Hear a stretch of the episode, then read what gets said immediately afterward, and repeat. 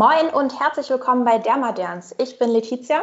Und ich bin Nora. Wir möchten mit euch unsere Passion für alles rund um das Thema Hautpflege teilen und aus hautärztlicher Sicht für mehr Aufklärung sorgen.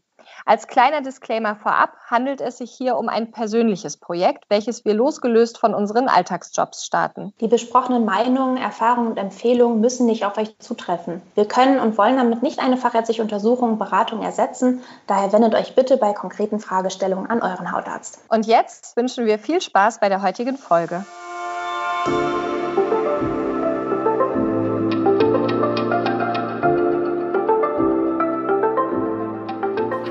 Moin, herzlich willkommen zu der mittlerweile dritten Spotlight-Folge hier bei Dermaderns. Heute geht es um das Thema Retinol. Ja, moin auch von mir. Ich finde, eigentlich können wir da direkt einhaken.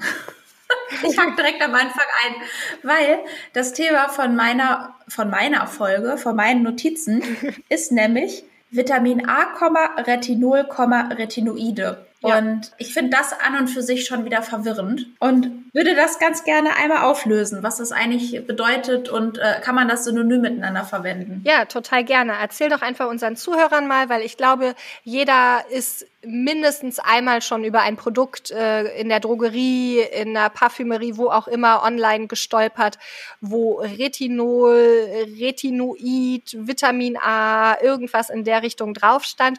Und es ist tatsächlich ein kleines bisschen verwirrend, beziehungsweise es gibt viele verschiedene Arten von dem Vitamin A. Und ähm, ja, ich würde super finden, Letizia, wenn du ein bisschen Licht in das Dunkle bringst. Ja, so ganz, ganz minimal chemisch, weil das ist wirklich nicht unsere Expertise. Ähm, also, Vitamin A ist ja erstmal ein Oberbegriff für verschiedenste Substanzen. Wenn das, wovon wir jetzt eigentlich sprechen, ist es Vitamin A1 und das heißt auch Retinol. Mhm. Die Retinoide, das sind im Prinzip Derivate, also Abkömmlinge. Das heißt, es sind chemische Substanzen, die in ihrer Struktur oder in ihrer biologischen Aktivität verwandt sind mit dem Retinol. Und das ist meistens das, was wir in den äh, Kosmetikprodukten, also zumindest in frei verkäuflichen, finden. Und das dritte, was vielleicht noch zu erwähnen ist, ist die Vitamin A-Säure, die Retinsäure. Das ist dann nämlich ein Retinoid der ersten Generation und unser Körper oder unsere Zellen besitzen Rezeptoren für diese Retinsäure.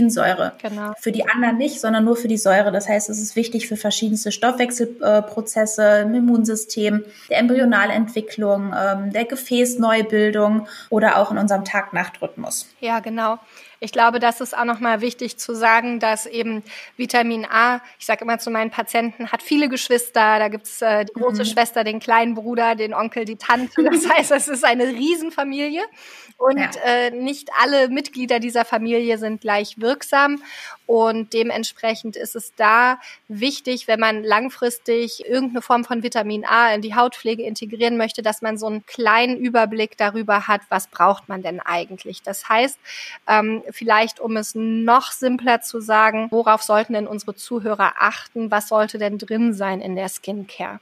Also das kann entweder kann das sein, dass da direkt Retinol draufsteht. Mhm, genau. Es gibt ja auch noch das Retinaldehyd und das Richtig. Retinylpalmitat. Das sind quasi, äh, ich sag mal, die kleinen Schwestern vom Retinol. Das sind Stoffe, die biochemisch leicht verändert sind, die insgesamt etwas milder und etwas weniger wirksam sind als das Retinol, aber auch sogenannte OTC-Produkte sind. OTC steht für Over the Counter.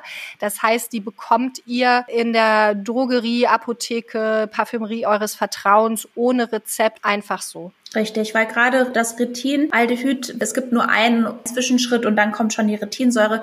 Das heißt, das wird einfach effektiver aufgenommen und somit auch verstoffwechselt. Genau, und ich glaube, wem jetzt direkt am Anfang der Kopf schwirrt und wer jetzt ja, versucht hat, alle die Vitamin A Untergruppen schnell aufzuschreiben, es wird auch bei dieser Folge wie bei den Folgen davor eine kleine Zusammenfassung ja. auf unserer Instagram-Seite at derma-derns geben und da werdet ihr das nochmal nachlesen können. Im Endeffekt Endeffekt, wie gesagt, sind es drei Dinge, die draufstehen können, wobei Retinol, glaube ich, immer noch, um mal das Ende vorwegzunehmen, unser beider Favorit ist.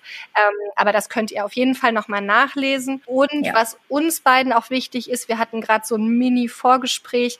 Ähm, wir werden bewusst uns nicht äußern zu den verschreibungspflichtigen Vitamin A-Formen. Da gibt Richtig. es verschiedene, sei es Tretinoin, Tazarothen, Adapalen und so weiter und so fort. Das sind alles verschreibungspflichtige Vitamin A-Formen, weil sie noch stärker wirksam sind, teilweise auch als Tablette geschluckt werden. Und das sind Wirkstoffe, die bei Hauterkrankungen eingesetzt werden. Und auch wenn wir immer mal wieder die ein oder andere Hauterkrankung erwähnen, ist es ja nicht hier unser Ziel, auch wenn wir Hautärztinnen sind, über die Hauterkrankung im Einzelnen zu reden. Das heißt, bei solchen Fragen bitte unbedingt an euren Dermatologen wenden. Richtig, absolut. Wir können da von hier aus keine Empfehlung abgeben, wissen nicht, ob das das Richtige ist für euch, ähm, weil nicht nur die Wirkung stärker ist, sondern auch die Nebenwirkung. Genau. Und vor allen Dingen ist da umso wichtiger ist, dass es einfach bestimmte Voraussetzungen oder bestimmte Situationen gibt, wo man das unbedingt vermeiden sollte.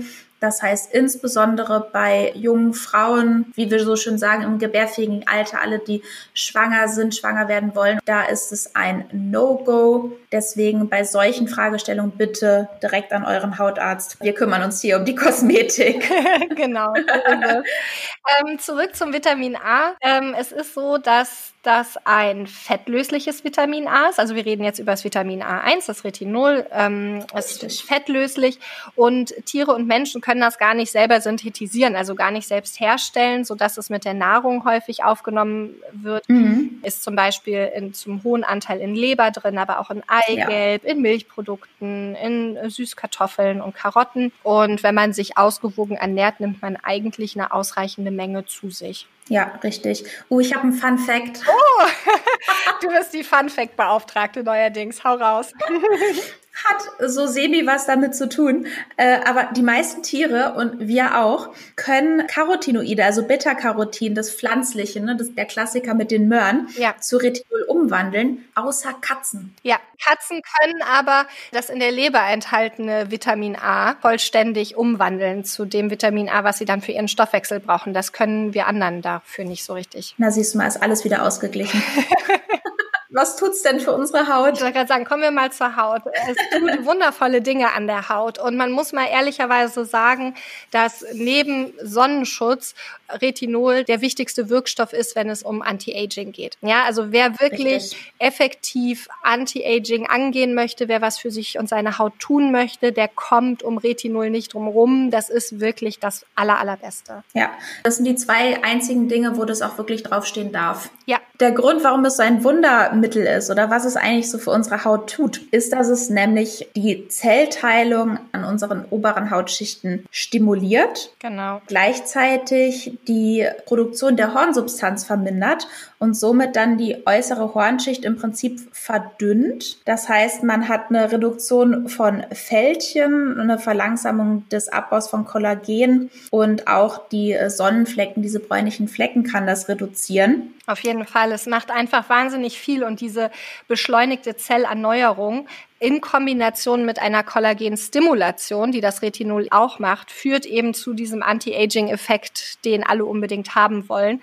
Man muss natürlich dazu sagen, finde ich immer wichtig, irgendjemand, der jetzt schon etwas vom fortgeschrittenen Alter ist und ähm, etwas tiefere Falten hat, der wird mhm. alleinig mit einem Retinol-Produkt keine Wunder erleben. Ja, das ist was, was ich auch meinen Patienten immer wieder sage. Wenn man Retinol in die Pflege integriert, dann ist das was langfristiges. Das ist ein langfristiger Ansatz, ja. weil auch die Wirkung nicht sofort kommt. Das ist nicht so, wenn ich sage, ah, ich habe nächste Woche ein wichtiges Event, ich will jetzt noch schnell mal all ja. diese tollen Dinge machen, von denen du erzählt hast. Ähm, das funktioniert nicht. Ne? Die Wirkung tritt wirklich meistens auch erst so nach drei bis sechs Monaten ein Richtig. und es ist ein langfristiger Effekt, der einfach dafür sorgt, dass die Haut insgesamt, das Hautbild sich ja verfeinert, die Pigmentierung etwas ebenmäßiger wird, kleinere Fältchen Fältchen verschwinden. Mhm. Aber das ist natürlich nichts, um vorbestehende tiefe Falten in nichts aufzulösen. Aber es ist eben super, um die Haut langfristig ja einfach schöner zu machen. Und nicht nur im Sinne von Anti-Aging, sondern tatsächlich auch für die Akne wird das ja benutzt. Genau. Einfach weil dadurch, dass diese Zellerneuerung so beschleunigt wird, können auch, ich sag mal, Verstopfungen aus den Haarfollikeln, aus den Poren gelöst werden die ähm, sozusagen krankhafte übermäßige Zellteilung dort wird günstig beeinflusst. Ja. Neue Mitesser sozusagen werden weniger gebildet und es ist auch relativ stark antientzündlich wirksam. Genau. Deswegen ist es auch ein Wirkstoff oder das Vitamin A als Gruppe an sich ein Wirkstoff, der viel in der Dermatologie eingesetzt wird, weil es auch zum Beispiel bei Ekzemerkrankungen, die mit einer starken Verhornung der Haut einhergehen, eingesetzt wird, um diese starke Verhornung schneller zu bekämpfen beziehungsweise so abzuschilfern mit der Zeit. Ja, richtig. Hm, wenn wir jetzt die Haut so sehr schnell erneuern, ist wieder wichtig, ich glaube, das bringen wir auch in jeden jede Folge mit rein, dass ihr euch dann gut vor der Sonne schützt. Unbedingt. Zum einen, weil die UV-Strahlen das Retinol auch inaktivieren können. Das heißt, wenn ich mein Retinol auftrage und rausgehe an die frische Luft und da scheint die Sonne ganz doll, dann kann ein Teil des Retinols wieder inaktiviert werden, sodass ich gar nicht den Effekt erreiche, den ich eigentlich erreichen könnte. Und zum anderen kann es auch wieder zu einer vermehrten Pigmentierung kommen, wenn eben die oberste mhm. Hornschicht, die ja auch pigmenttragend ist, abgelöst aufgelöst ist. Ne? Dementsprechend, das seht ihr oft, sind zum einen Retinolprodukte in lichtundurchlässigen Verpackungen oder in so dunklen Verpackungen, dass da eben das UV-Licht nicht durchkommt. Und zum anderen ist eigentlich die Regel, diese Produkte abends zu verwenden. Ja, das stimmt. Was vielleicht auch noch ganz wichtig ist, das ist sicherlich etwas, was nicht für jeden Hauttypen geeignet ist, würde ich jetzt sagen, mhm. weil eine Therapie mit Retinoiden, also muss oder ist eigentlich fast immer leicht irritierend, also dass man so ein bisschen Brennen, Rötung oder Schuppen hat. Wobei auch da, du hast schon eingehakt, ich habe das M vernommen. ein ganz leichtes.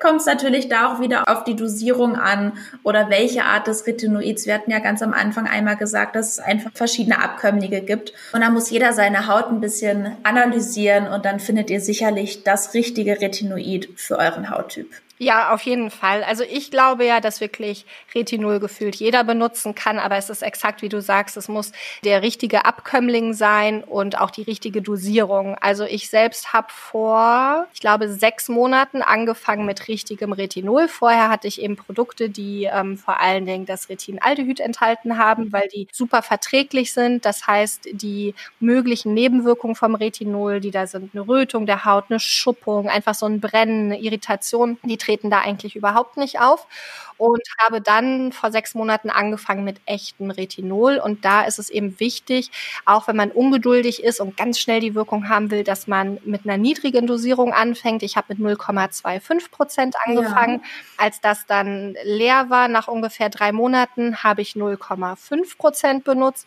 Ich habe es super vertragen. Ich konnte es tatsächlich auch um die Augen rum auf den Ober- und Unterlidern verwenden, ohne Probleme, weil ich wirklich jahrelang schon das, ähm, die Vorstufe vom Retinol 0 benutzt habe und habe dann jetzt auf 1% gewechselt. Okay. Und da habe ich jetzt tatsächlich so ein bisschen Rötung und Schuppung gehabt. Mhm. Ähm, wir hatten uns ja kurz gesehen, vor kurzem, da ist dir bestimmt aufgefallen, dass ich ein bisschen rot war.